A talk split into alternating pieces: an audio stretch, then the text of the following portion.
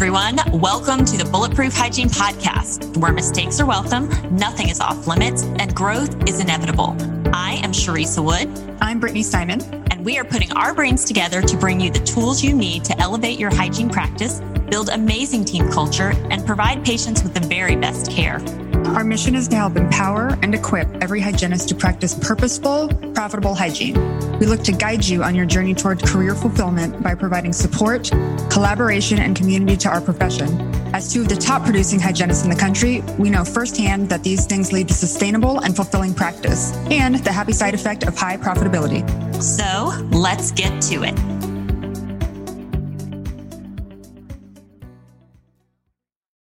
Hello, everyone. Welcome to another week of Bulletproof Hygiene. Brittany and I are joining you today, and we are talking about some of our favorite technologies and products that just make our lives so much easier and straightforward and more simple. We're always talking about doing more with less. So, we're excited today to talk about some of the things we use that we just love personally and, and make our lives better and our patients' lives better.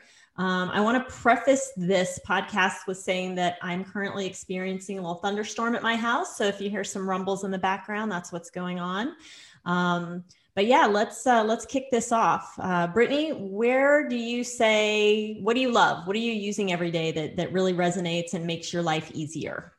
Oh man, we are about to dive deep into this. So there is a complete, actually, I think it's an incomplete list, but I think to make a complete list of all the things that we love and all the pro- the products and the technologies that we use and recommend regularly would take like hours to divulge. So we have simplified and condensed everything here, and I know that we're going to start by talking about the iTero, which is, I think, in and of itself enough uh, content to have a complete podcast on just the iTero, if we're being honest, if we really dove deep. So we're kind of giving an overview today, but let's start with the iTero scanner.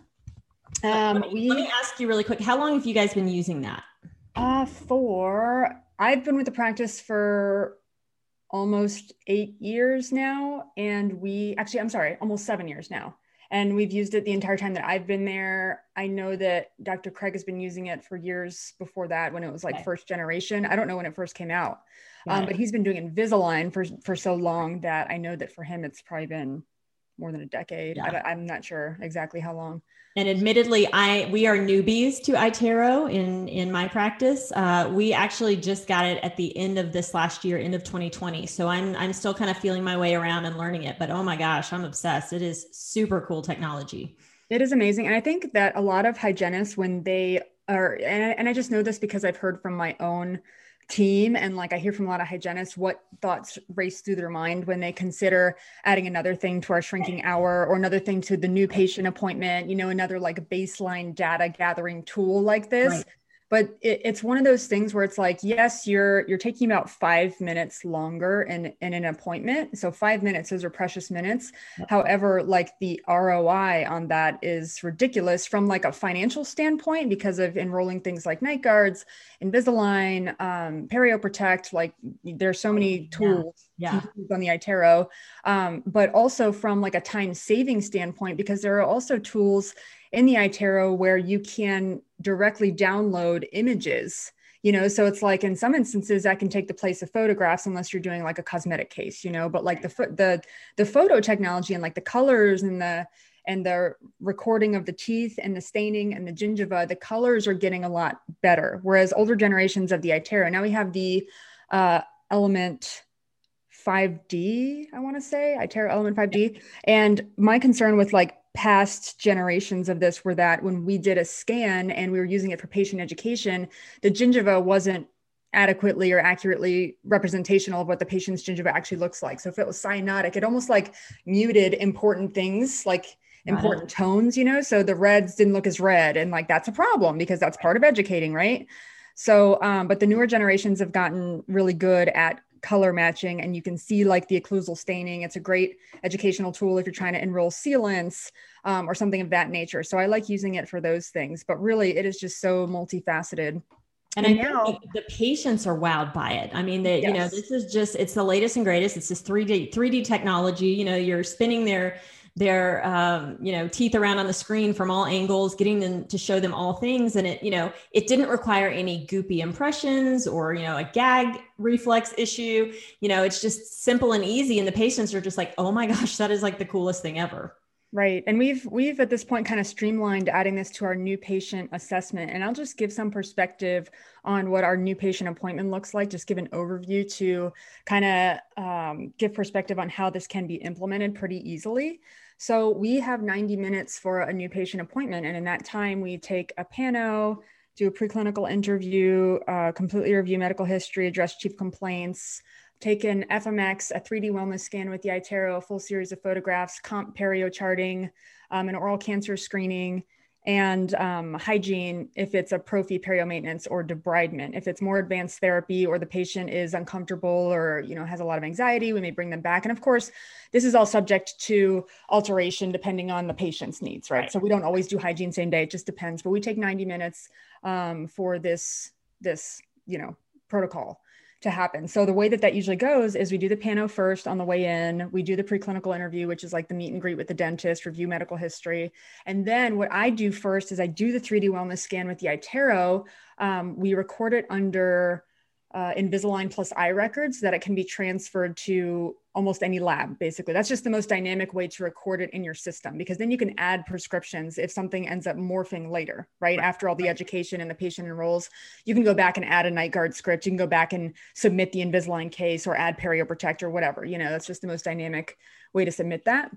So I do that first and make sure that that is done first because that takes a minute to upload right. and to be able to go back and access right so get that out of the way then if i have an assistant available i'll take the the photographs then i'll do the fmx and then i'll set the patient back and do their comp perio charting and their oral cancer screening and then by the time I'm done with all of that, usually that iTero, the scan is done loading. Like right. it's it's in the iTero website. I can access the images. Uh, we can go look at the outcome simulator, or we can look at the, the 3D models or the quote unquote weather mapping, which is like the occlusal forces gram, you know, the occlusogram, I think occlusogram, I think is what it's called. Okay. Um, and we we call it weather mapping in Florida because you know we know all the Floridians know that red is like bad. Mm-hmm. Red is red is bad, green is good. So we're like, yeah, it's like a Florida weather map. You know, like the red we don't like and the green we like. You know, at least in the interiors we talk about the red we don't right. like. Right. Yeah, but that's but it's that's the easiest uh, way that we have found that it works. And the same thing in a recare appointment, we try and alternate doing an iTero scan with when the patient is due for bite wings. So on the non-bite wing appointment, or if the patient doesn't have a chief complaint other than hygiene that day, and it's just recare, we'll do we'll update a 3D um, wellness scan, and that's really great for time lapse purposes. Yes, that's what I was going to say. It's really cool to watch from that aspect, especially mm-hmm. if you have patients that have recession and you know occlusal wear to kind of watch and see that changing over time. Yeah, yeah, and it's it's just really cool. So that's the only thing I think that you can't access from the iTero website that you need an actual iTero for is the time lapse feature. I don't believe that's available just on a computer as of now, at least per our iTero rep, per our Invisalign rep. Got it. Well, I'll say that I have uh, been excited about it. You know, honestly, I use it. We do the same thing where we we do that on our new patients as they're coming in. Mm-hmm. Um, and then also I like it for, you know, I do a lot of Perio Protect. Um, we have started using KöR whitening trays um, instead of making them in office just because they're really great quality. So that's a great thing too, is not having to take the time to take the impressions and get all that all that out and clean that up. So that saves a lot of time on that front. Um, I love it. I, I recently have really fallen in love with it because I've had a couple of patients who've either had some anterior mobility or some significant recession. Mm-hmm. And it's so cool to show them that quote unquote, you know, weather map or occlusogram for them to see and put together because they don't understand the concept of, you know, these abnormal forces on anterior teeth. Yeah. So when you can show them, it's like you just see the light bulb go off for them and they're like, "Oh my gosh, I totally get this and I understand why I need to move these teeth into a more ideal position." Right. It opens the conversation for Invisalign or conventional ortho or whatever it is they need to really promote long-term health and wellness and, you know, right. obviously retaining their teeth. So that's one I've kind of geeked out about and got really excited about to show them because I just feel like you've always tried to explain it in the past, but now you can actually show them. And so yeah. that gets me super excited. And then I think the NIRI technology is really cool, where you can actually see the decay interproximally. And I know our doctors really use that. And I think it's cool for the patients to see that the doctor's looking at the x-rays, he's looking at the NIRI, he's looking in their mouth. Like it's a really thorough exam looking at all these, all this cool technology to, to really pinpoint what's going on and treat them as effectively as possible. Right. And the NIRI, um, for anyone who's not familiar with that, is near infrared imaging. And um, it is a tool on the newest iTero. I think it's, I'm, I'm probably like butchering all 5D. I think you're it's right. 5D. I think it is. Okay. Um, and it's, it's an option that you can select to identify uh, clinically using near infrared technology, um, whether or not there's um, interproximal decay starting, you know, small decay starting. So it's just another tool in addition to radiographs that we can use to detect things that are not clinically viewable or accessible. And one thing I love about what you just mentioned, the, the Fremitus and the class fives and the recession, that's one of, I think, the hardest things for patients to connect the dots on because it, it is counterintuitive. It doesn't make sense to them from like a physical standpoint a lot of times. Like the occlusal wear i think makes a lot of sense because they're like oh yeah my teeth physically come together. That makes sense that they're wearing on each other and i have these flat spots but the indirect forces or the indirect consequences of that the parts that don't physically touch each other is a little more confusing i think. Correct. but i think it's really cool when you use the itero you do a scan you tell the person they have fremitus and you tell them confidently we're going to see red on these two right. front teeth. Let's let's right. look at the weather map because I can tell because of the way that uh, you know your teeth move when you when you bite down when you chop chop chop. You know.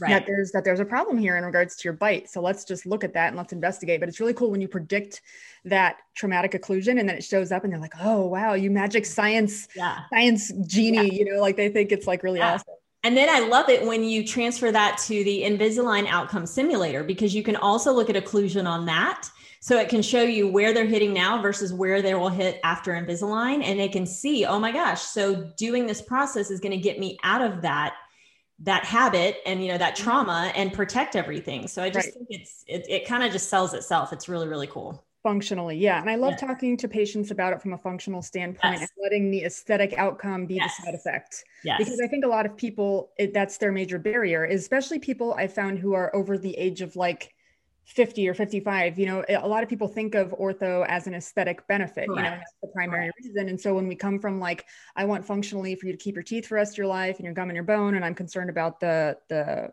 uh, the long-term ramifications of leaving things the way that they are and then saying and the happy side effect is that your teeth will you know look nicer they'll be straighter they'll be more in alignment yep you can even whiten your teeth like these are all the happy like extras kind of but you're going to be functional isn't that great and then those patients are more likely to enroll um, I think when you come at it from that standpoint. Yes, absolutely. Yeah, yep. it's a great tool, great tool, great technology. And I, I just want to add too. So we mentioned in regards to enrolling patients in anything that we do, the more of their senses that you can engage, meaning you let them hear something, you let them see something, you let them touch something like a model.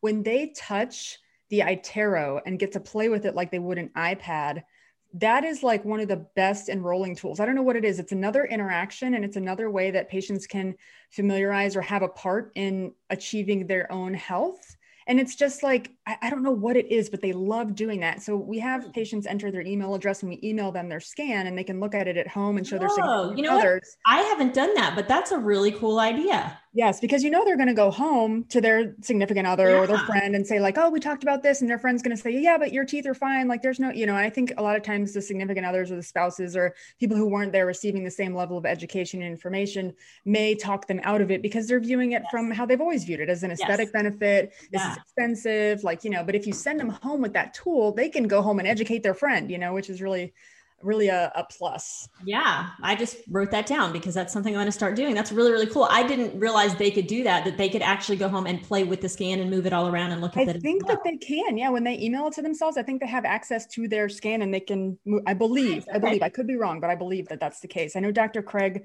um, does this for his Invisalign cases. And, and that gives the patient the opportunity to play on the screen too. So yeah. they enter their own email address and you let them swing around the model. Yeah, yeah. And that's like the coolest thing. Just nice. it's just really cool. I love watching patients do that and discover it. It's like this, I don't know, it's just awesome. Yeah, it's definitely fun technology. It is. Thanks for investing your time and energy into listening to Bulletproof Hygiene. Remember to click subscribe to join our community of dental professionals that embrace growth and collaboration to better yourself, your patients, and our profession. For more information on our 2021 Live Summit, Bulletproof Hygiene book, and training opportunities, download the Mighty Networks app and search Bulletproof Hygiene.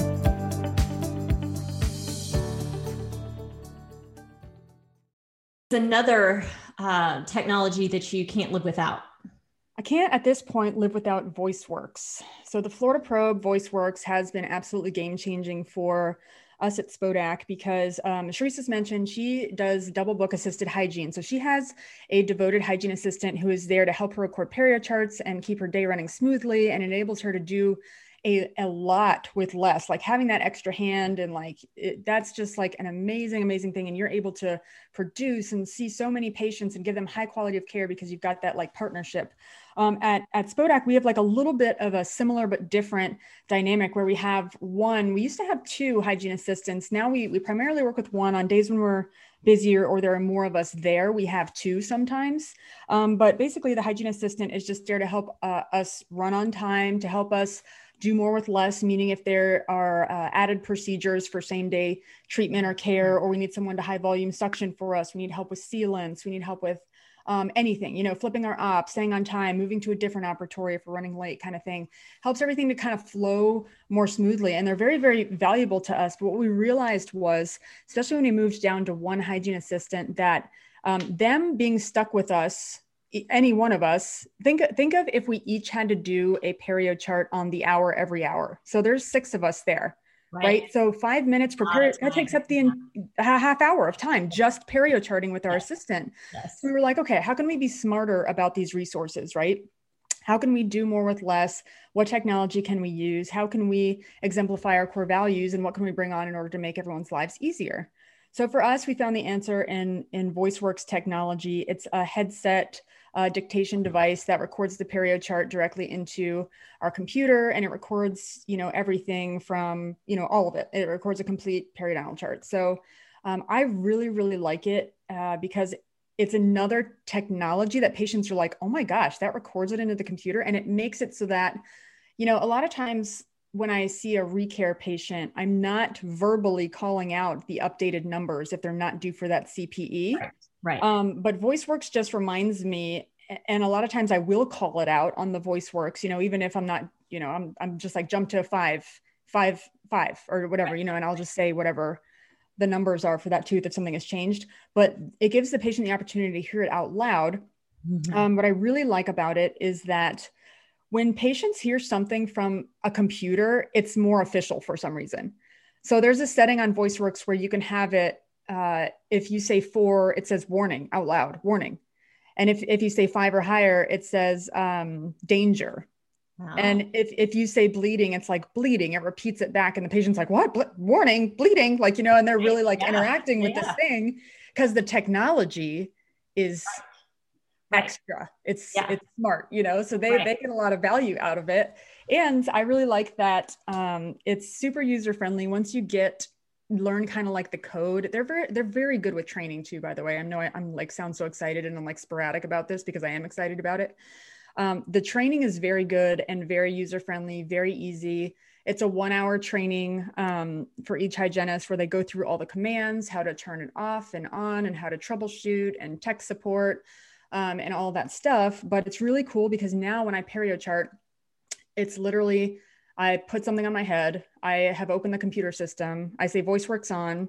I start probing. So, for instance, I can say 323, and there probably wouldn't be if it's a 323, but I could say furcation one, mobility one, mesial bleeding, half tooth bleeding, half tooth recession one, like all on the same tooth, and it records all of that.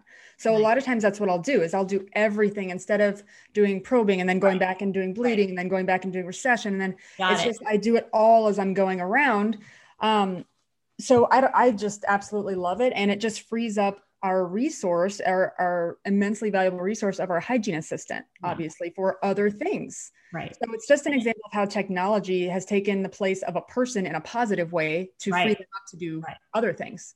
And it allows you like you said to engage the patient they're listening they're part of the exam you know they're you're not just quietly looking around at things and not saying anything and then when you're done going oh i'm really concerned because you have some inflammation in here. They've, they've heard the whole process so by the time you're done they know that there's an issue.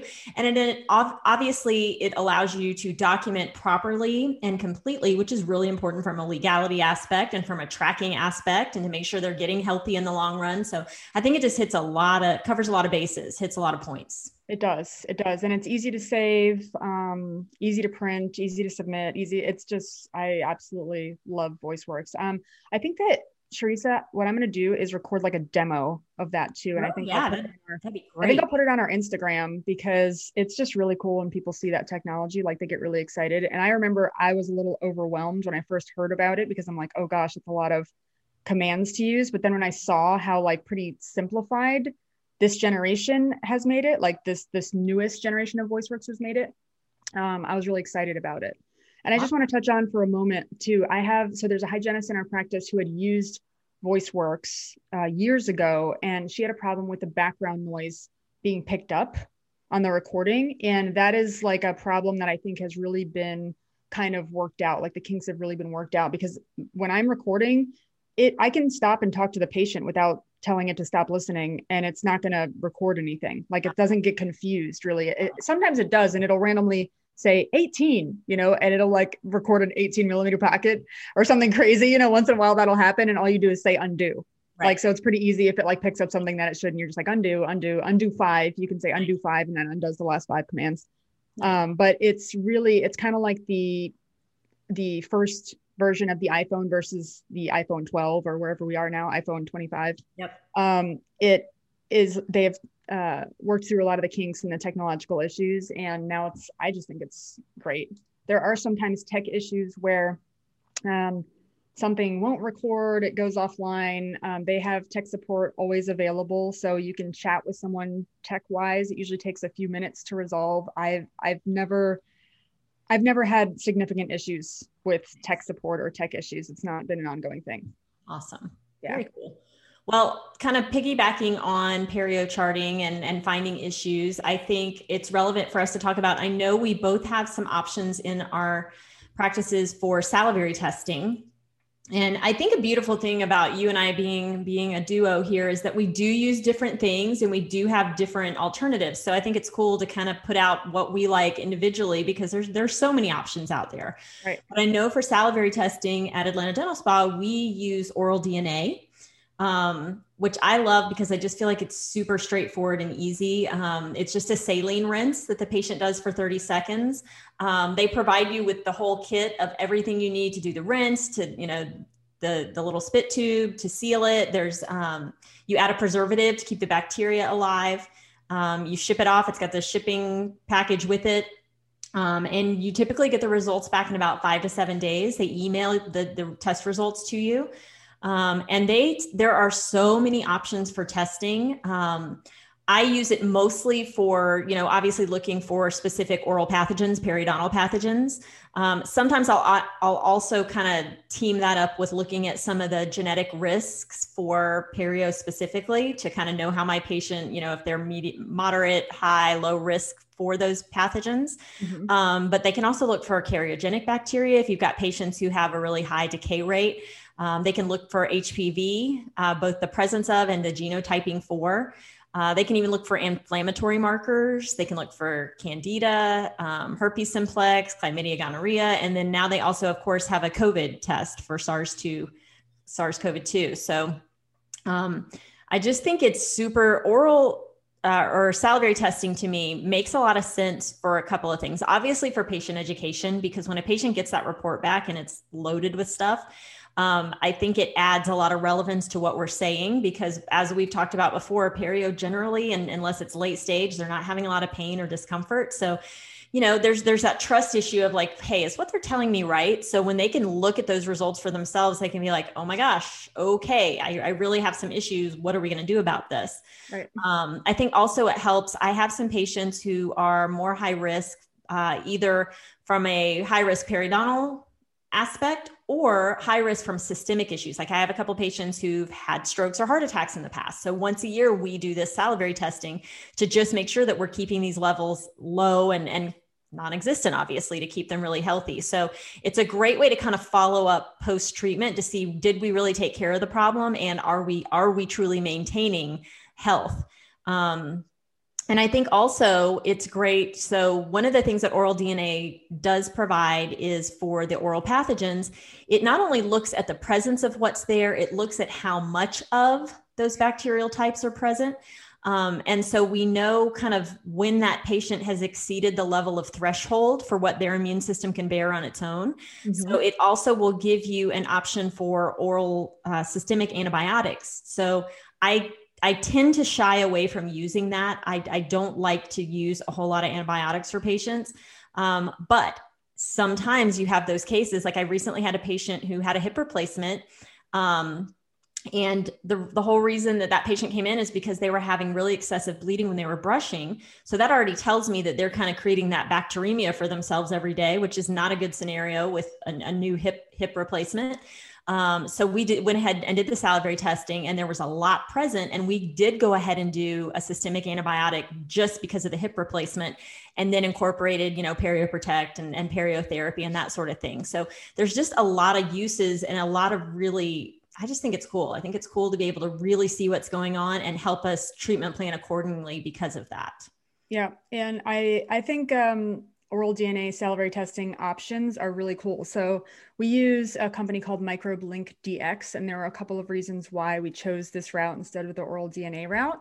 Um, when I was investigating, when we were investigating oral DNA, I remember looking at all the options and thinking, wow, that's really cool. We can, you know, evaluate, like you said, for HPV and candida and herpes and chlamydia and all this stuff. But a couple of things came to my mind in regards to that. Um, and my thoughts were like, okay, if a person has herpes, like what are we going to do for them prophylactically? Probably nothing. Um, if a person has herpes and they have a, a, herpes lesion that's active, we can see that clinically. So, like, what are we going to do differently? Like, we would prescribe whatever we're going to prescribe, you know?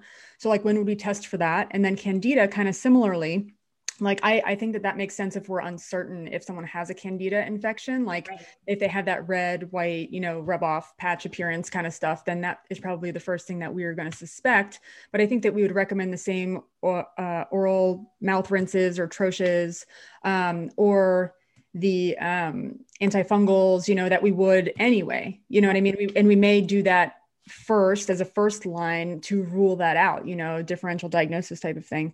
Um, so my thought was like i'm not sure when we would use some of the additional tools like even the chlamydia gonorrhea that's a really cool right. um, tool but like would we then refer them to their pcp or would we then prescribe an antibiotic or like what would we do in that case? admittedly i have not performed any of those tests. We have yeah, done a few right. candida just mm-hmm. because we've had patients that want to know like what's going on like this doesn't seem to be getting better what do we what do i need to do um, right. i've had several patients call and come in just to do the hpv testing and obviously we're not changing a whole lot what, that we're doing in that except for for patients who are hpv positive um, mm-hmm. um, we do a more frequent oral cancer screening with our our velscope light Got it. The Velscope. Okay, so that makes sense in regards to that. Yeah, because we don't. So we don't. That's another thing. We don't use um, an oral scan cancer screening tool. Um, but I can see how that would be like an enrolling factor and a high, higher risk. Yeah, we do want to be like extra, you know, careful. But, but I was thinking, you know, these are just the things that are devil's advocate wise. We're yeah, going sure. ahead when we considered the different options that we had. So, um, and you know, on that kind of thing in regards to the um, STDs or even COVID, like I just wonder, like all right, li- from a liability or legal responsibility standpoint, it kind of reminds me of some of the obligations that you have if you do then use, um, like, let's say, an oral cancer screening tool like a light or uh, some sort of advanced technology for screening oral cancers. Like, I know that if something is present, like you have to refer kind of thing. Whereas, like, if you, I don't know, there, there are like pros and cons and like things that I was thinking about and weighing. So I am purely listing devil's advocate things. These are some of the things that I thought about in regards to which option do we want to use? And when we looked at um, uh, MicrobeLink DX versus the oral DNA, MicrobeLink DX, it, it tests in regards to oral pathogens, the same 11 oral pathogens, the periopathogens. Um, and it does give you the threshold and the amount and all that stuff. Um, it's just a different modality, but the cost was a lot lower for that report, um, I think, versus the oral DNA. So I know that there are pros and cons. I love the um, options that you get with oral DNA. I think that they're an incredible company. I love the simplicity of the uh, uh, saline rinse versus the paper points mm-hmm. because in uh, MicrobeLink DX we use paper points. So you have to like put it in the the pocket then record which pockets you used and ironically that's why we went with oral dna because that that part is just so easy. Got it. Yes super easy easier for the patient takes less time. I can totally see from a user standpoint that yes a lot of simplicity there um, another reason we we chose MicrobeLink DX is because our periodontist, we we're a multi-specialty practice. We have all the specialties specialties under one under one roof. She was already using and implementing uh, MicrobeLink DX, so she was already somewhat familiar with the protocol and that sort of thing. So it's a familiarity thing plus a, a cost thing, and um, and I really like MicrobeLink DX. Um, we usually test or or use this um, I use it for refractory cases mostly because otherwise, I think that the signs and symptoms clinically um, will tell us if something is active again. Like I don't, this isn't something that I use like on an annual basis um, because we're perio charting. We're going to see the bleeding on probing. We're going to see the, the probing, the pockets increase. I think that the benefit that you can get from like you do doing this annually on some people is seeing potentially something before the clinical signs show up. Right. So you could potentially find that these pathogens are, are repopulating, you know, above threshold, but you're not seeing the clinical response yet. So that's a benefit to especially those high risk patients, like you're right. saying, with heart disease or issue, um, you know, um, systemic issues. Right. Um, but my so my thought is uh, we use it on refractory patients primarily, and that's typically when we do prescribe oral antibiotics, and that's why I do love salivary testing because you have the opportunity to enter in okay these are the patient's allergies like if they have any medication allergies um, and according to the specific bacteria that are present what type of oral or systemic antibiotic is going to be yes. most effective against these pathogens right. that's a really really helpful tool yes. in my opinion so yep. love it for that yes and um, i did salivary testing on on my mom and she's given me permission to share about her health that's why i'm sharing publicly um, but she is a, a refractory perio patient and we did scaling initially, PerioProtect. She was very, very stable and arrested. Then she stopped using the PerioProtect because everything was stable and arrested. And then things were very unstable and unarrested, and she had a huge decline in her perio health. Did salivary testing. She had refractory perio. Had to rescale. Um, did systemic antibiotics before scaling, and then continued. Um, I think a few days. I'm not sure what the protocol is. A few days after scaling re-implemented perioprotect her perio stable again you know but i think in that case it was like oh gosh what's going on here because right. i've had patients and i know that you have too who have that aggressive perio or you know just things that are just like what mind boggling like in three months what has changed you right. know and that's what that's what i like about when you have those patients that just don't seem to be responding that's that's one thing i like about the oral dna is doing the genotyping Got and it. knowing oh gosh you are high risk so mm-hmm. that helps you in your treatment protocol, your treatment planning to be like, you know, you're high risk. We can't let the, you know, our foot off the gas at any point here. We've got to, you know, keep our therapies going so that we really can maintain health because you're going to slide down the slope fast.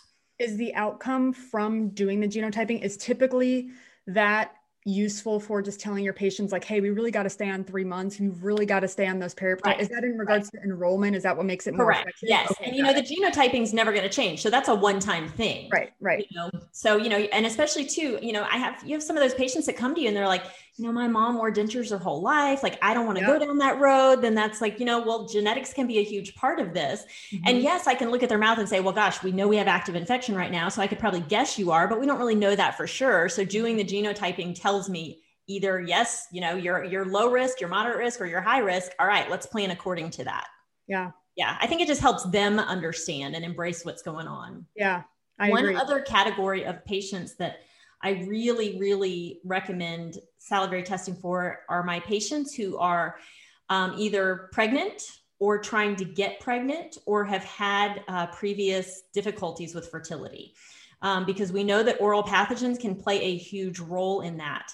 Um, we know that oral pathogens have the um, ability, obviously, once they get into the bloodstream, to cross that placenta and infect the baby as well. Um, we see tend to see preterm low birth weight and even fetal death with periodontal pathogens present. So when I see a patient who comes in and, you know, you know, we're excited, you know, how many weeks are you? And we're having that whole conversation. And I say, you know, what's home care looking like? Are you noticing any bleeding? And they're like, yeah, actually, yeah, my gums have been kind of puffy.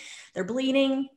I go into the conversation of what periodontal pathogens are capable of when we have that bleeding, mm-hmm. how hormones tend to soften those gums, make us more susceptible to that inflammation and bleeding, and how I have this option of a salivary test to to know ahead of time like what do we have going on in here because yeah. I absolutely do not want to go in there and do, you know, non-surgical periotherapy and and create more of a bacteremia issue. I would much rather know like hey, what's going on first. And so I have a lot of patients that take me up on that and you know we'll just make sure everything's really healthy and okay before we really start taking a deep dive in there.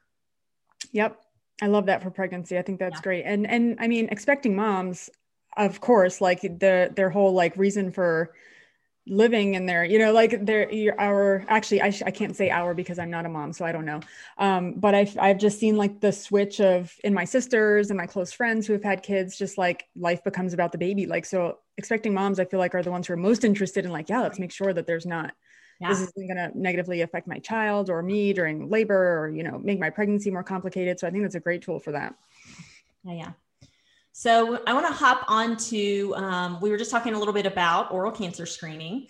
Um, and I want to give a few stats. So, um, the Amer- American Cancer Society's most recent estimates for oral cavity and oropharyngeal cancers in the US, um, and this is for currently this year, 2021, about 54,000 people will get oral cavity or oropharyngeal cancer this year. Um, and an estimated 10,850 people will die of these cancers. So, we as hygienists are very, very um, aware of how important oral cancer screenings are to really protect the health of our patient and really be aware of what's going on. Um, and we know that visual oral cancer screening, that's something obviously that should be done at every appointment where you're, you know, checking all the mucosal areas, the tongue, the throat, um, and and I want to say that the visual aspect of that depends on tissue reflectance of you know re- just our regular white light to just reflect back. Obviously, that looks anything that looks abnormal or unusual. Um, we incorporated Velscope into our practice several years back. We were actually using um, a different company before Velscope, and the name is eluding me right now. But was it uh, Oral ID? No, it wasn't. It was something else. I think that started with a V. Um, but it required using a uh, oral rinse first before we used the little light, and that rinse was really it, it was pretty strong vinegar flavor. Patients weren't a big fan. So uh, once we understood the Velscope technology that it doesn't require a rinse, it's just it's a more powerful light. We switched over to that, and that's that's been um, a better acceptance on that front. Um, but basically, it uses a blue light technology. It has a very particular wavelength. Um, and it creates fluorescence in the tissue. So what it does is because it has this wavelength, it actually penetrates through to the base membrane and reflects back any abnormal cells. So you're you're basically able to see all the way down to the base membrane for anything that looks abnormal or unusual. And as we know, oral cancer, you know, is is on the rise, and a lot of that right now is, is has more to do with the HPV virus. Um, but that's because these tissues in our mouths are so thin. So by the time something makes it to the surface where we see it visually, it's usually in a further stage. Mm-hmm. And that's what's obviously going to lead to more, you know, adverse effects, you know, losing more tissues, higher death rates. So I just like the Velscope because it takes less than two minutes. Um, I feel like I'm able to look all the way down to the base membrane. I'm talking to the patient as I'm looking at everything, so they understand all. You know, I'm I'm building that value of what I'm looking at and what I'm seeing. Um, we recommend doing that once per year. Um, and then obviously, like I mentioned earlier, if we have any patients that are, are known HPV positive, we'll typically do that at every visit. Um, or if we have patients who have a history of obviously any kind of oropharyngeal cancer or family history of that, we, we might do that a little more frequently. But um, I think it's just a big benefit. Can I backtrack on the HPV for a second? Yeah. Um, does the salivary testing with oral DNA check for which strains? Yes. Okay. Okay. Yes. So it'll tell you the which ones are high risk for oral cancer and like give you that sort of information. Yes. Okay. Got it. Yeah. Got it. That's very helpful. Yeah. Um, so next on the list, this is honestly one of the things that has totally changed my hygiene treatment planning to be completely honest with you because we all know how great nitrous can be for our patients and it's such a great comfort service to be able to offer. But we also know what a pain in the butt it can be to hook up the uh, the hardware, like the stuff that the that goes in the patient's nose and the scavenger system and whatever, and like um, and how how difficult it is to scale those anterior teeth yes, as the yes. nose piece is pressing down on their lip. Yes. Mm-hmm. Yep. How in the way it is, you know, the marks that it leaves on your patient's face, and some people are like, "Oh, it's so heavy, it's uncomfortable," you know.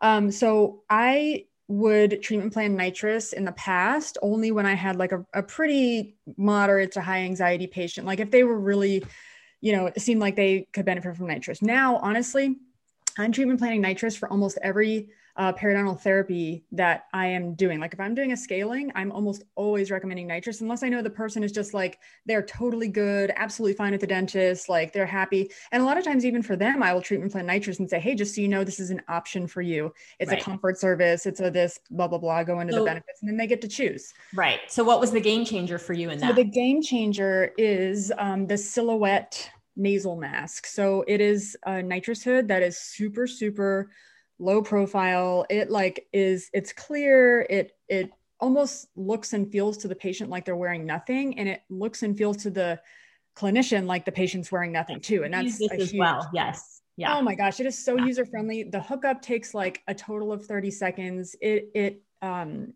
it's uh, oh my gosh it has adhesive that sticks to the bridge of the patient's nose. And honestly i know that that can be a concern for patients who have um are sensitive to adhesives but i haven't had any patient re- reactions or responses. So I'm not sure if it's like some hypoallergenic adhesive or like what, but there's like this uh, thing that you peel off of the top of the nose and then it just sticks to the patient's, the bridge of the patient's nose. There's one uh, nasal cannula that goes in the right nostril. So that's a little funky for patients to adjust to that feeling sometimes, but it's just so effective. Oh my gosh, it is just, it's just a game changer. It, it's so user friendly. I can't say enough good things about it. And honestly, I wasn't very excited about it before I used it because I was like, it's a nitrous hood. It's going to be in the way no matter what. Like, come on, let's be honest. It's a pain in the butt for all of us, but it's good. It's great for our patients. So we use it. No, this thing is, I absolutely love it. And just, you know, we, we are not um, paid by this right. nice company at all. Like we, we aren't, I just love it so much. And it's been such a game changer for me. Um, and I bet if we looked at the, the bottom line and kind of from a profitability standpoint, even, um, from a patient benefit standpoint, obviously huge. Provider standpoint, obviously huge. But also for from a practice standpoint, I think it's also huge. You know, we charge seventy eight dollars um, per hour uh, and for fee for service patients, there's no additional, we don't charge for additional time. It's just, it's a flat fee of 78. Um, for insurance patients, the average fee is like 45 an hour. And then you have the option of adding that additional 15 minutes or additional hour code. Right. Um, and so from profitability standpoint, it's like a no brainer. Yep. The, uh, there's also, there's there's, all, there's also four different sizes so yes. it you know it can it fits the patients comfortably yes and it's it's it is sealed. It's yeah. There's uh, pedo, small, medium, large. Most people are in the small to medium range, but it's just man, I can't say enough good things about this nitrous hood. Nice. Yeah, we we love it as well. It I agree with you. Total game changer. Mm-hmm. Um, something that I got introduced to um, when I came to Atlanta Dental Spa, I'd never seen or heard of it before. Is uh, we use the dia- Diagnodent laser as a caries detection tool. And it's it's super cool. It's super easy to use. Um, they've upgraded. Now it's just kind of a, a pin that you hold in your hand system. And basically it is a laser that detects the density of the enamel. And so it gets really really specific very early readings. It can detect um, decay uh, faster than earlier than um, our radiography can um, it's so sensitive, it can find 50% of the decay that goes undetected by radiographs. So very early detection, super comfortable and easy for the patient. There's there's no pain involved. Um, and I use that typically on patients that have deeper grooves because you're looking at the occlusal surfaces with it. Mm-hmm. Um, or if I see any kind of staining in a groove, um, you know, I always explain to the patient that staining in a groove precipitates decay because if stain can collect, that means our toothbrush bristles can't get to the bottom of that groove. And so if mm-hmm. stain is collecting, so are acids and sugars and bacterias. So once I see that stain accumulate, I know we're kind of headed towards um, having decay at some point. So using the Diagnodent, I can determine is this just stain or is there decay going on? Um, and then that opens the door for me to use sealants as a preventative. Um, and I know a lot of times as hygienists, we think sealants and children kind of go hand in hand. We do a lot of sealants on adults in our practice because it truly is a preventative measure. Yep. And so, yeah. And, and so, you know, if you don't have a Diagnodent, sometimes I think just taking a photo is a great way to kind of show the patient, hey, do you see this staining? Like this is concerning to me. Um, sealants are a great way to clean that glue groove out and really seal them off so that this doesn't become anything in the future. Um, and I know Brittany and I both uh, like the the sealant brand Embrace Wet Bond. Um, I like it because your your uh, area does not have to be completely dry. You can apply it in a moist environment, so it's a little easier to work with. Um, it is BPA free, it's slow release fluoride. And I just think it's a really smart way to truly create long term prevention for patients. Right. Yeah. And I'm all I'm all about it too. I think a lot of the uh, the baseline health uh, preventions that we utilize uh, as hygienists for the most part have been dictated historically mostly by insurance companies yes so i think that that is why in our brains like yeah sealants are for children you right. know they're not for adults because of course we know that you know if you have insurances or accept insurances that there are cutoff age age limitations and usually it's like the oldest i think i've ever seen is age 19 you know yeah. and typically it's between ages 12 and 19 they stop coverage yeah. or it's you know two in a lifetime or one in a lifetime per tooth or something like that you know so if we're putting on our professional degree and putting insurance in the trunk and not the driver's seat, as Teresa loves to say, um, then we will be recommending the best preventive options, regardless of insurance coverage and without consulting the insurance companies because they are not using a professional degree. They are using, uh, they're looking at it from a business standpoint. You know, at the end of the day, the insurance company has to earn money. So right. that means that they are, are going to have to not cover certain services. You know, they have to win at the end of the day in order for them to stay open as a company. Um, so we can't look at it from their standpoint. We have to look at it from our clinical professional licensure standpoint of this is the tool that I have in my toolbox to help this patient, and it's their option whether or not they want to be uh, proactive or reactive, right? right? Or preventively or not, but they should at least have the option. Yeah. And yeah. I feel like once I explain that to patients, you know, the, the thought of, wow, I could just have a two minute procedure now that's painless, doesn't re- involve a drill. I don't have to be numb for. Mm-hmm. And then I am protected so it doesn't become a cavity where I then have a more expensive restoration. I have to be numb. I have to go through that whole process. So I think, you know, once you kind of help them understand that, it's it's a pretty easy yes. I have kind of a silly question about the Diagnodent. Um, yeah. Is there ever a, an instance where clinically you've kind of explored a stained groove and it's not sticky, but then you take the Diagnodent and investigate that same groove and it's saying that it's cariogenic, like yes. that there's caries. Yes. Yes, because it's such early detection.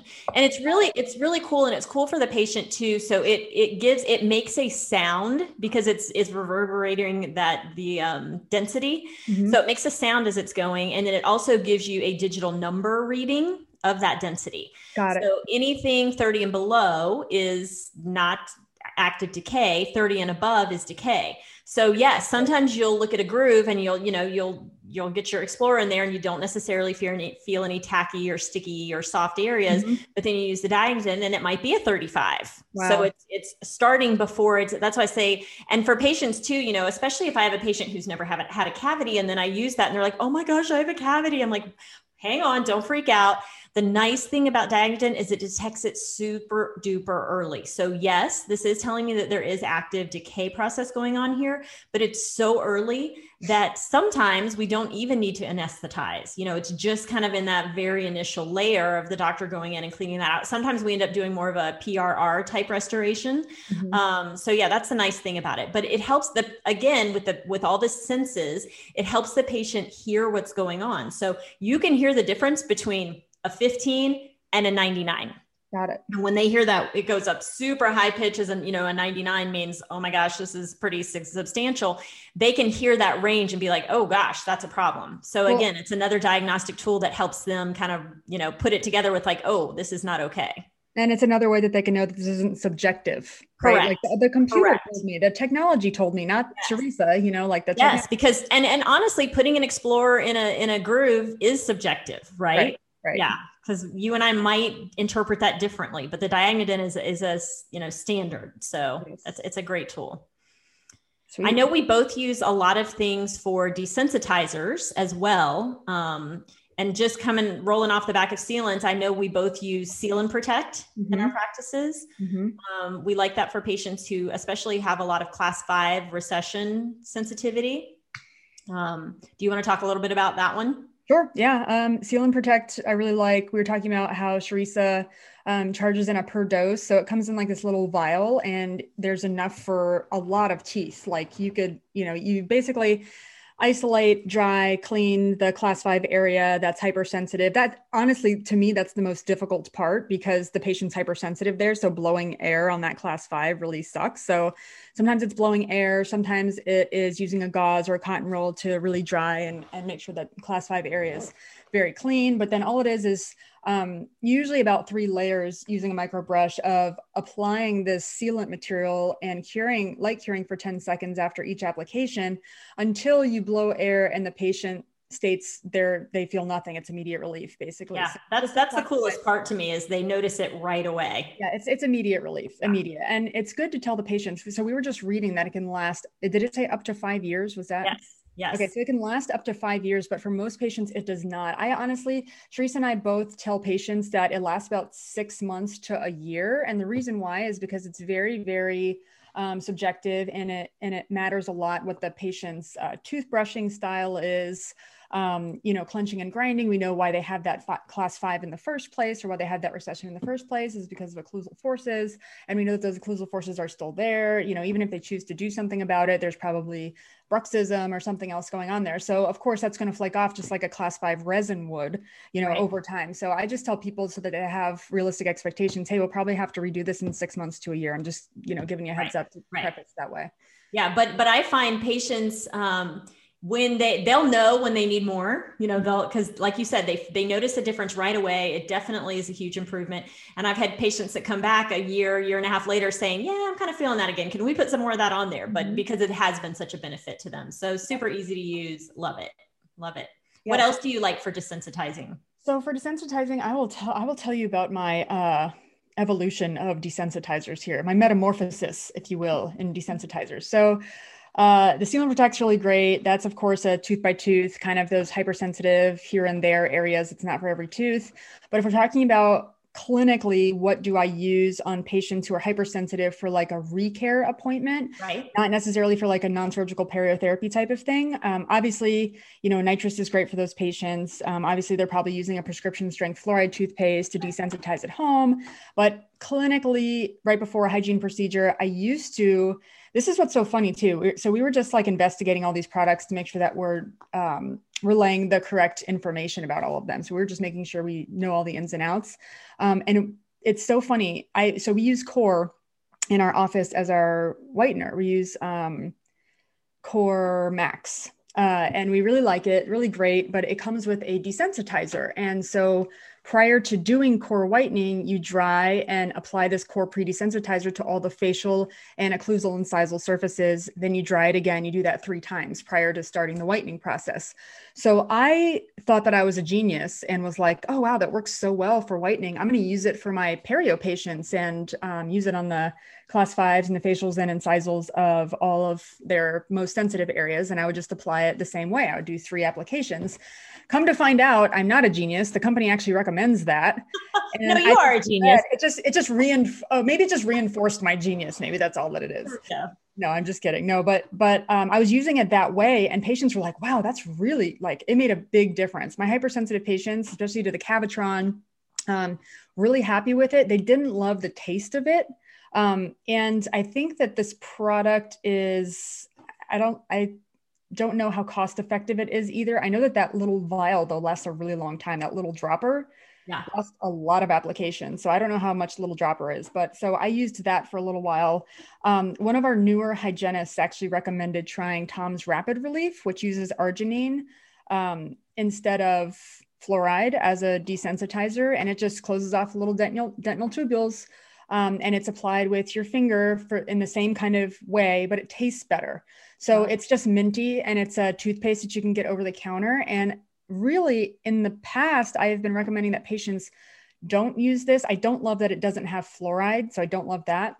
but I was recommending that they don't use it because historically I thought that Tom's was high on the relative dental abrasivity scale. I thought it was very abrasive. And then upon further research, I found that it's in the low abrasivity um, nice. um, section. It's only 68 and it, you know, zero to 70 is low. So it's just under that you know medium nice. or mildly abrasive type of yeah uh, yeah i haven't tried that one i'm gonna i'm gonna pick some of that up and give that a try so you just kind of smear that around with your finger over those areas before yep. you even get going yep just a like i call it a dollop take yeah. a dollop yeah. on your finger yeah mm-hmm. exactly and then smear it on yeah all the facials and then i like to do the lower anterior linguals and yeah you leave it for one minute and then it's good. I don't I don't wash it off. I don't rinse it off or anything. I just take my Cavitron and it rinses off as I'm going around with the Cavitron. And patients have expressed a lot of immediate relief. I haven't used it on myself. I should because I have a lot of sensitivity. Um, but patients are really happy with that as well. Nice. They're happier with the taste. Like I said, it just tastes like it's toothpaste. It's minty. Yeah. Yeah. Yeah. Yeah. So I know um, I'm so, so jealous because I live in Georgia and you live in Florida and you can administer anesthetic yes. um, to your patients. And I don't have that capability. So um, I rely, and I know you guys use Oraqix when you don't necessarily need full anesthetic. Right. Um, and we had used Oraqix for a while. And this is, again, this is a benefit of Brittany and I being different. Um, I know you're a big fan of Oraqix it for for me for some reason I just didn't feel like it was giving me the lasting effect or or as much of an effect as I was looking for. And um, one of the, the other hygienists that I work with suggested she had tried Cetacaine, and I was like, okay, well, I'll give that a try. And they that's won me over. I like Cetacaine for a couple of reasons. So it's a it's a benzocaine base. Um, but what I like is you really only need to use what you actually need. So I know Oraqix, you've got the carpule. So mm-hmm. either you use it all or you don't, but once you've opened it, you've opened it. It's for that right. patient. The right. I like because it's got a little luer lock top. So you just um, screw the um, applicator onto the top of that and just draw out as much as you need. So, you know, obviously, if you need it for the full mouth, you'll do a whole syringe. If it's just one or two teeth, you can just take a little bit. So I like that capability to use it only where you need it. Um, the taste is really good. It's kind of weird. It's banana flavored. Um, but I haven't had anybody say that's awful. I think it's it's kind of pleasant. Um, and then for me, I like the applicator tip a little bit better. I know the um, the Oraqix has got kind of the hard needle type applicator, mm-hmm. and the Cetacaine uses a soft plastic, and you can kind of bend the tip, so it's just a little more comfortable. And really, you just kind of extrude a little drop and just kind of drag it through the sulcus as you're walking around. And I feel like it's it a little goes a long way.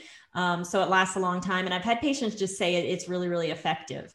So I'm a, I'm a Cetacaine fan. I know you're an Oraqix fan. Talk a little bit about Oraqix and what your findings have been. Yeah. And it's so funny because I know that you were like, yeah, Oraqix doesn't last that long and Cetacaine seems to like you like the longevity of the Cetacaine. And like I had like the complete anecdotally opposite experience. Like I, so we had to try it because we ran out of Oraqix actually. Cetacaine for a short period of time. And I, I'm just not a huge fan of benzocaines. Like I'm just not in general. I'm pretty sure isn't is benzocaine an ester?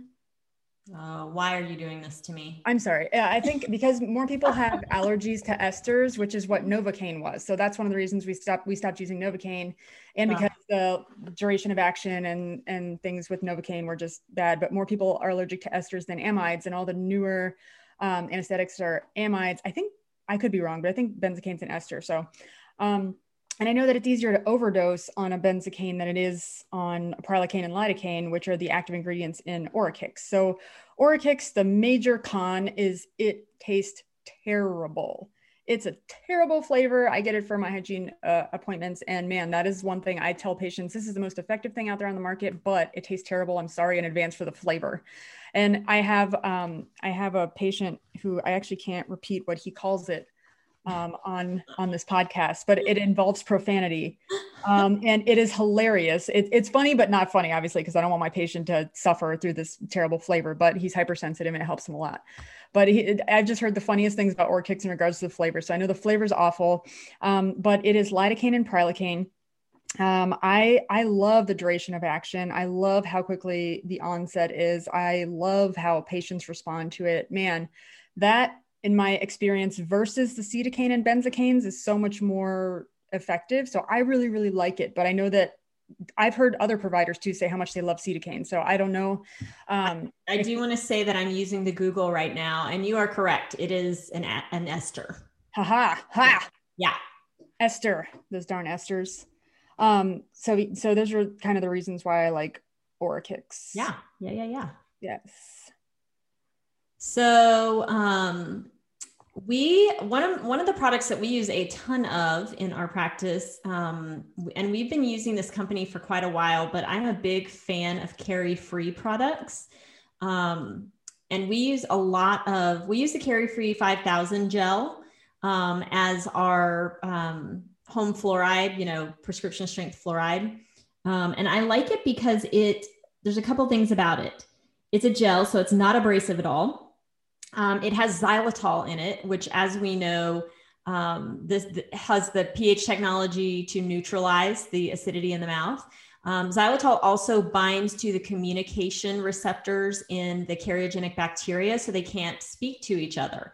So in the decay process, what happens is we have that acidity that weakens the enamel and start to starts to demineralize that area. And then you have those cariogenic bacteria that come along and are like, "Ooh, this is appealing because I can kind of eat right, eat right through it. And they call out to all of their friends and they join the party. And next thing you know, we have decay. So if you can shut down that whole communication process between the bacteria and you can neutralize the pH of the acidity, you can really stop the decay process. And I have seen myself with my own eyes multiple times where we have been able to remineralize and reverse um, incipient decay that we're seeing on the radiographs. You know, you see that, that that you're getting that shadow, but it's not quite yet through that enamel um, demarcation. And I've seen patients get really good with using the gel. I usually instruct them to make it their nighttime routine where they're brushing throughout. It, it foams a lot differently than their regular toothpaste. And once they get it all foamy, to really floss it in between the teeth where we're seeing those incipient areas. And then I always say the trick is spit it out don't rinse and go to bed so that it can really have that that long-term effect and uptake for the fluoride. And i yeah i've seen it happen many times. Um, it also contains the um, nano hydroxyapatite for remineralization. So i just feel like it's a really great product. I've had we've been using it for many years and i've seen a lot of really good results with it. Yeah the nano hydroxyapatite kind of um, actually blows my mind like the the products that are containing nanohydroxyapatite are just like really really cool to me. Like mm-hmm. oh we're putting tooth substance in these pastes and stuff now. Like what? Like how does that happen? I just don't understand. I really want to see from like a chemical standpoint like i don't know. I just I, there's something there's something that i don't understand about that but that i think is really really cool. Yeah. Yeah yeah. Um so you like that. I just thought of something and I just added this. I'm throwing a curveball, Sharisa. No, you're good. I, I see what you're putting on the screen and you know we use this too. Okay, I thought so. I really like I and I've tried this because someone actually gave it to me um, at our Houston summit. And I honestly don't remember who gave it to me, but I came home with a little bottle of OraMD. Yep. Um, and it is like an all natural tooth oil that you can use as a paste. Um, it is good so for soothing gums. It's a natural antimicrobial. Um, an, Teresa, you probably know more about this than I do. Yeah, um, I, I, think you might have gotten it from one of our doctors because that we carry it in our office. Um, it is peppermint and spearmint. It's, so it's basically essential oil. It's in an almond oil carrier. So obviously, if you've got somebody that has any kind of nut allergies, this isn't for them. Mm-hmm. Um, I actually had a patient who turned me on to it. She was doing some of her own research. She was a, a, a patient who had um, you know perio that we're just really having a hard time getting stable and she did her own research and she came in and she's like oh my gosh i found this stuff online and i've been using it and i don't have any bleeding like it's amazing and it makes my mouth feel so fresh and clean um, and so it's a really great product especially for your patients that are more holistically minded. Right. Um, and there is a professional strength version that you can get that is i warn my patients like it is strong. Like don't use too much but it's an oil. And so there's a couple of different ways you can use it. You can just put a couple of drops on your just your your tooth toothbrush without any paste on it and brush it throughout. You can put a couple of drops in some water and swish it throughout. Um, but it's really really effective at yeah just it's naturally antibacterial, so it kills those bacteria. It's an astringent on the gums, so it tightens them and firms them, and it's just really, really fresh. But I tell my patients like the first few times, like warning, your eyes are probably going to water a little bit because this stuff is strong. Don't use too much. Yes, and that was my experience. I was like, oh my god, did I do this wrong? Like it is very strong. It is very strong. So yeah. the company on the website, I'm just look, looking at the website because I am not a um, OraMD pro like Sharissa is, um, but it says for gum disease, period disease, gingivitis. Uh, recommend it's recommended for bleeding gums helps with gum infections. You can apply it to red swollen sore areas helps with uh, canker sores mouth sores. You can use it as toothpaste a mouthwash a breath freshener. That just sounds like good marketing doesn't it? Yeah. um, and then in regards to ingredients this is really cool because it's just like you just mentioned the almond kernel oil spearmint oil peppermint oil doesn't contain fluoride chemicals, GMOs, abrasives, or additives. So. I really like this as an option uh, for, like you said, our more holistic patients. I think it's a great recommendation. I like it myself. Yep. I'm a fan.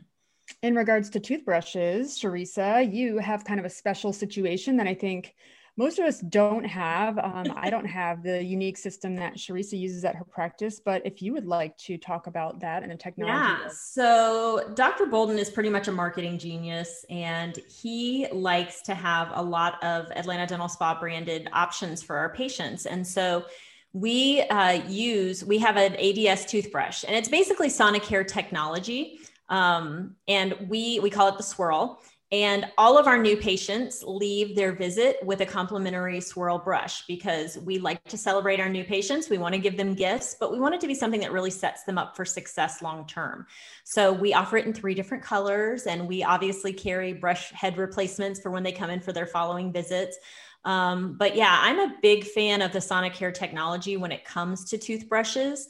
Um, I just feel like first of all, I never want a patient using anything other than a soft bristled brush because you know we we know what those uh, medium and, and hard bristles can do to the the gum line and any existing recession.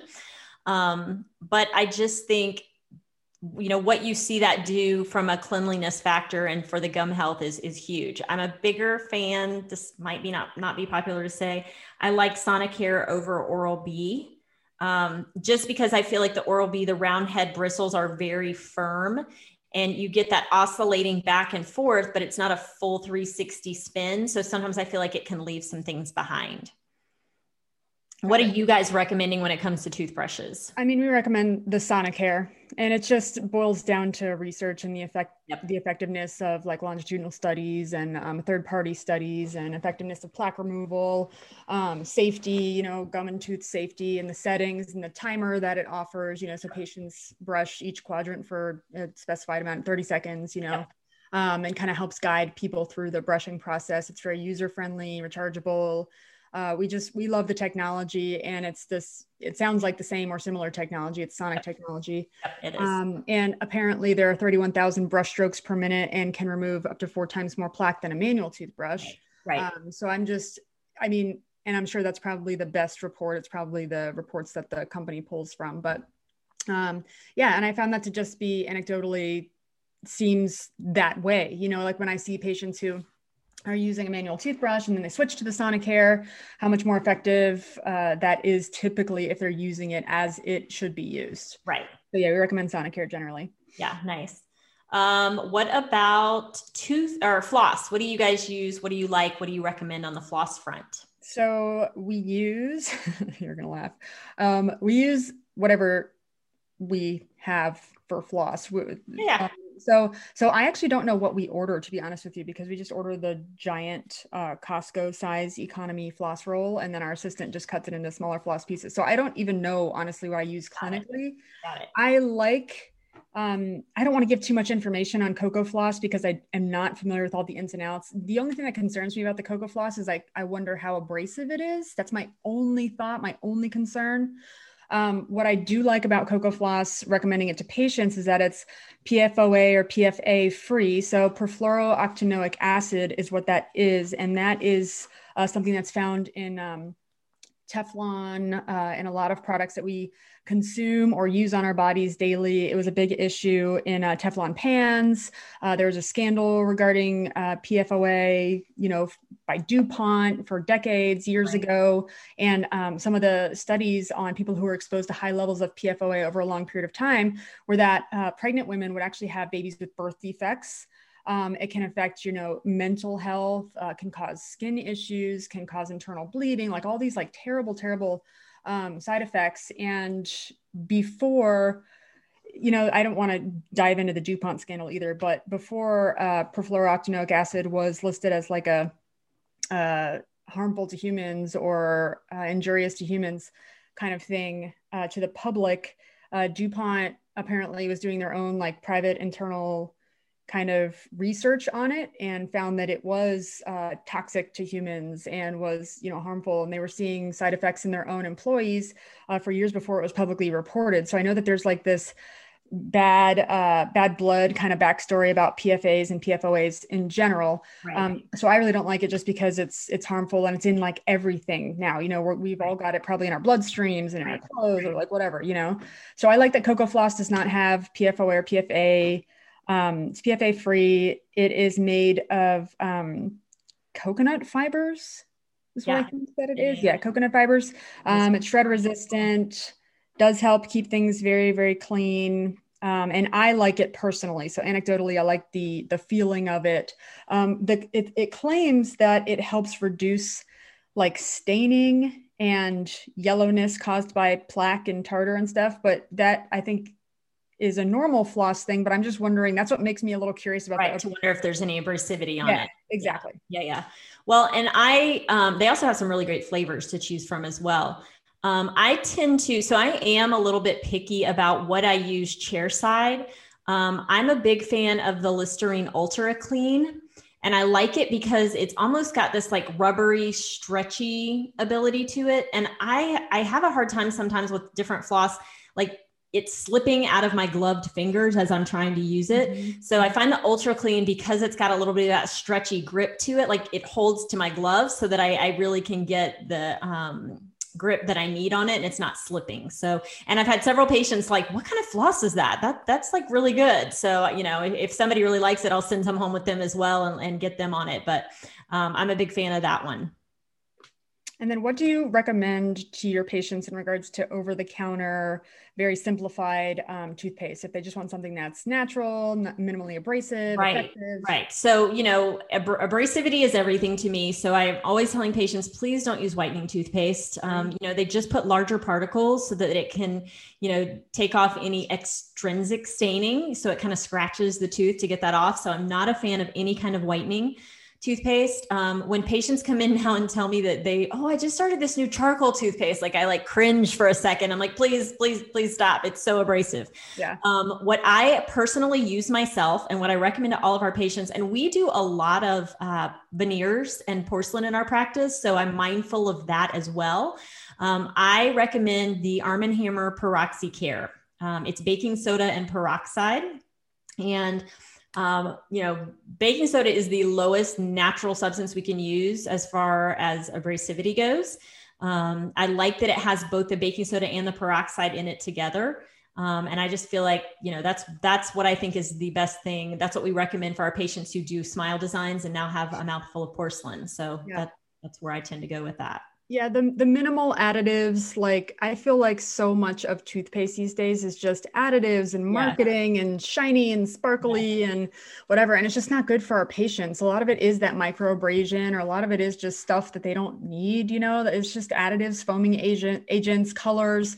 Like we don't want any of that in our food. Why would we put it in our mouths to be absorbed by our gums and our teeth? You know, like why are we recommending these things? So this is just like a way to I think get back to the basics. I also recommend uh, the PeroxiCare toothpaste because it is. It's just get back to the basics. Let's stay simple. You don't need all the the crap in the the um, the sparkly box that right. it comes in like right. it doesn't it doesn't matter it's just good marketing kind of like medium hard toothbrushes are you know no one right. should put one of those in their mouths but people buy them because they have an impression that it's going to be clean more effectively when it should really just be used on tile grout you know like there's no reason why that should ever touch yeah, a person's teeth but people buy them entirely I say that to my patients. I'm like, a hard or medium toothbrush should never touch your teeth. You can keep it for cleaning your tile or cleaning your um, toilet or like whatever you want, but don't put it in your mouth, please. Hey, that's what they can do with the rest of that charcoal toothpaste that they. Yes, purchased. yes. Scrub your floors. Scrub your floors.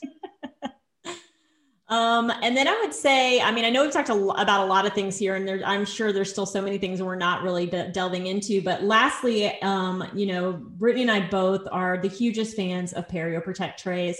Um, I'm not going to go real deep into that. If that's something you're hearing for the first time, I would say jump back to our podcast number eight, and we will tell you everything you need to know about Perio Protect. But to me, it is the number one way to treat our patients um, as comprehensively and as non-invasively as possible for to really maintain their long-term overall health. Agreed. Could not agree more. I'm just making sure that that is podcast number eight because i want to make sure it was posted on march 3rd let's see the details. This is i don't know what number it is but it was posted on march 3rd okay. Mm-hmm. yep.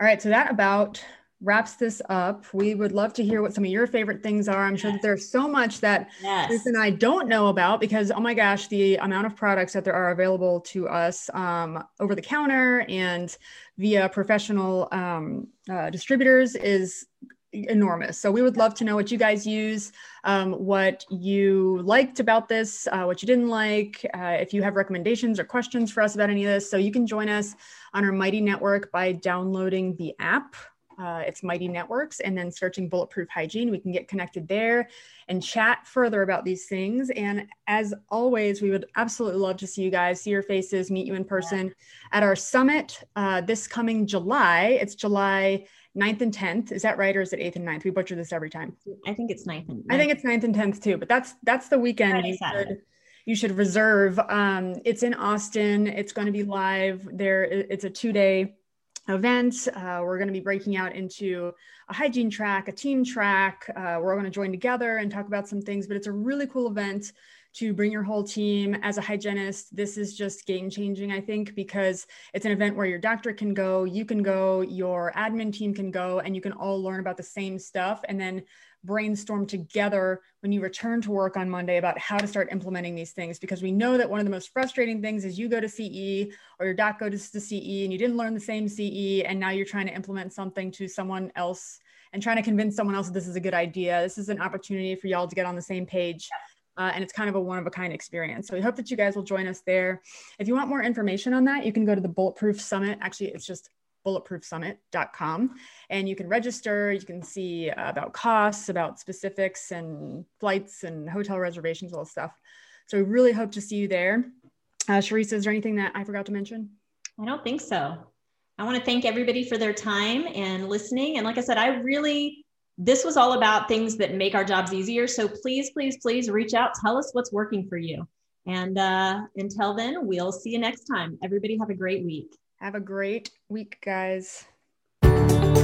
Thanks for joining us for this episode of the Bulletproof Hygiene Podcast. We hope you've had as much fun as we have. Don't forget to click subscribe for a lot more where this came from. We appreciate your support and promise to keep the hygiene gems coming.